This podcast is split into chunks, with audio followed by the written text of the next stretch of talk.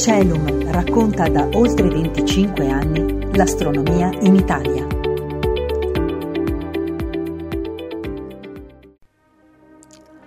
La quantità di luce che deve colpire il suolo, o ciò che deve essere illuminato, e poi riflettersi per consentire la visione, deve essere quanto possibile uniforme e costante, compresa in parametri illuminotecnici fissati dalle norme nazionali e leggi regionali, ma in concreto spesso disattese. Inoltre, quando non si inciampa in una difettosa progettazione illuminotecnica che diventa complice dell'inquinamento luminoso, si incappa in una realizzazione inadeguata.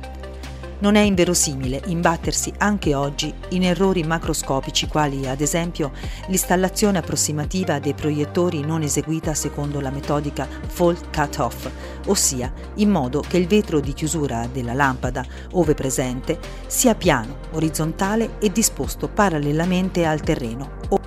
o ortogonalmente rispetto al sostegno. Ciò è importante non solo per evitare la dispersione della luce verso l'alto, ma in termini di efficacia del risultato finale. La quantità di luce riflessa è massima quando una superficie è perpendicolare alla luce incidente e diminuisce in misura proporzionale al coseno dell'angolo tra la superficie e la luce incidente. Ogni area urbana e suburbana dovrebbe vedere l'adozione di riduttori di flusso da installare in tutte quelle situazioni in cui la luce, in certe ore della giornata, può essere del tutto spenta o ridotta, a beneficio dei costi della bolletta energetica e per il rispetto del cielo stellato. Per mitigare l'inquinamento luminoso e non solo, in ambito illuminotecnico, un altro aspetto chiave è rappresentato dall'uniformità di illuminazione per evitare blind spots e per ridurre la percezione di zone sottoilluminate. Infatti, l'ingiustificata sovrailluminazione di alcuni tratti stradali o aree urbane determina per converso la percezione di tutte le altre zone come sottoilluminate, causando persino un possibile spostamento delle attività ricreative. Peraltro, in termini fisiologici, l'intensità della luce, come per altre dimensioni sensoriali, è percepita in modo logaritmico e non lineare. Ciò comporta che un raddoppio della quantità di luce viene appena percepito come un piccolo aumento o, viceversa, un dimezzamento della luce su una strada può anche passare inosservato. Dal punto di vista operativo significa che quanto più sovraillumino, tanto meno la quantità di luce emessa produrrà una differenza percepibile. Quanto sopra dovrebbe indurre a riflettere sul piano politico per le ricadute a livello economico, derivanti da uno smodato incremento dell'illuminazione pubblica. Fin dal 2018, in una valutazione comparata a livello europeo, l'Osservatorio Conti Pubblici Italiani evinse in modo del tutto inequivocabile come il flusso luminoso pro capite notturno in Italia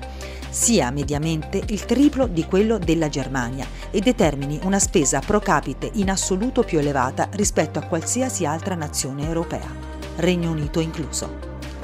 Stante le dimensioni geografiche e la densità di popolazione delle nazioni europee con le quali spesso ci si confronta, la domanda legittima è se in Italia vi sia solo un'arretratezza tecnologica e una incapacità di progettare correttamente la luce nelle strade, oppure e più probabilmente vi siano anche enormi sprechi ed eccessi ingiustificati di illuminazione pubblica e privata. Osservando quanto riportato da Fabio Falchi nel suo esplicativo, anche sul piano iconografico, Atlante mondiale dell'inquinamento luminoso, pare di cocente drammaticità il deciso peggioramento della situazione del cielo nelle ore di buio rispetto a vent'anni or sono. L'incremento della brillanza artificiale del cielo è in costante aumento, nonostante l'intervento dei legislatori regionali che hanno posto dei vincoli alla luce emessa direttamente verso l'alto. Nell'ipotesi che si prosegua nel programma, la sostituzione dell'illuminazione pubblica e privata con lampade a LED da 4000K, la scomparsa di fatto della visione del cielo stellato dall'Europa e dall'Italia in primis, è solo questione di pochi lustri. La natura economica del problema in termini di sprechi e inefficienze, peraltro, non è affatto disgiunta dal vero e proprio business che la produzione di energia elettrica e di corpi illuminanti per la pubblica illuminazione portano con sé. Emblematico in questo senso uno studio pubblicato nel novembre del 2017 da Christopher Kiba e altri, in cui si evince come dal 2012 al 2016 l'inquinamento luminoso globale sia aumentato del 2% all'anno, così che i potenziali risparmi energetici dovuti alla transizione all'illuminazione a LED, che avrebbe potuto ridurre la portata del fenomeno, si sono invece tradotti in una proliferazione spesso ingiustificata dei punti luce ricadute in ambito culturale, scientifico e ambientale. All'appello in questa disamina, tuttavia, mancano ancora le drammatiche conseguenze dell'inquinamento luminoso in ambito culturale, scientifico e ambientale tralasciando il fatto che per effetto dell'inquinamento luminoso potrebbero diminuire anche gli astrofili contemplatori del cielo stellato, alcuni dei quali potenziali futuri astronomi. Dal punto di vista culturale molte persone che abitano nelle città non saranno, se non lo sono già, più in grado nemmeno di vedere le stelle più luminose e i pianeti, per tacere sulle capacità di riconoscere le costellazioni principali e il motivo sarà banalmente l'impossibilità che questi oggetti si palesino effettivamente ai loro occhi. Già dalla fine del millennio, ormai conclusosi, oltre vent'anni fa, ben tre quarti della popolazione residente in Lombardia, Lazio e Campania non aveva più la possibilità di vedere la Via Lattea. E questo accadeva anche nelle notti di cielo limpido, sereno e senza luna. Il cielo stellato, al di là degli aspetti connessi con la ricerca scientifica, rappresenta un indubbio patrimonio culturale dell'umanità.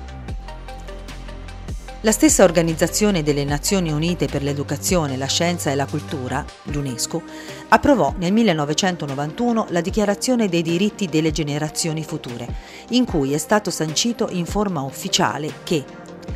le generazioni future hanno diritto ad una terra indenne e incontaminata, è pertanto responsabilità essenziale di ogni generazione, allo scopo di proteggere i diritti delle generazioni future, attuare una sorveglianza costante ed attenta sulle conseguenze del processo tecnico che potrebbe nuocere alla vita sulla Terra, agli equilibri naturali e all'evoluzione dell'umanità che nel corso del ventitreesimo meeting tenutosi a Kyoto nel 1997 ha approvato la seguente risoluzione. Il cielo notturno è patrimonio di tutta l'umanità che dovrebbe quindi essere preservato intatto e le le autorità competenti dovrebbero garantire che il cielo notturno riceva una protezione non inferiore a quella data ai siti del patrimonio mondiale presenti sulla Terra.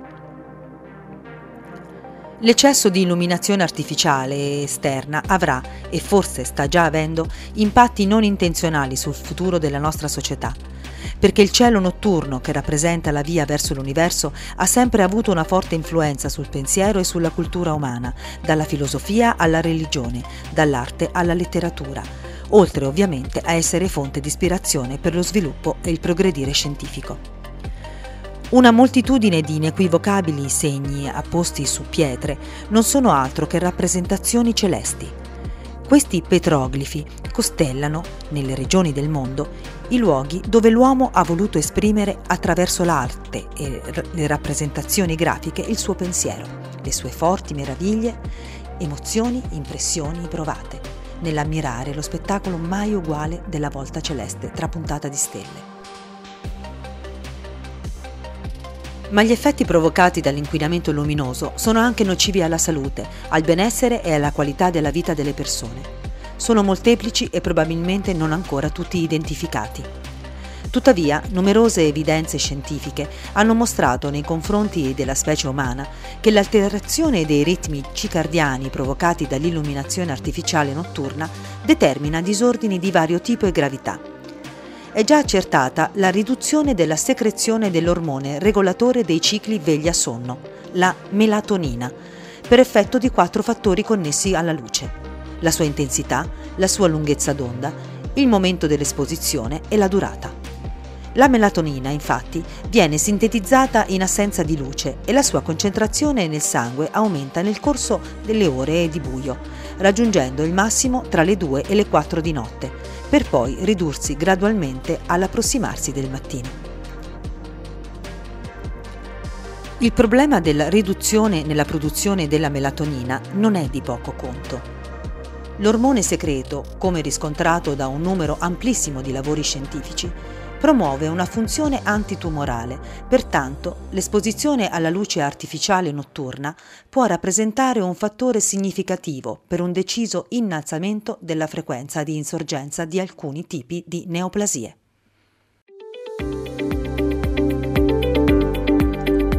Segui tutte le notizie su www.celum.com.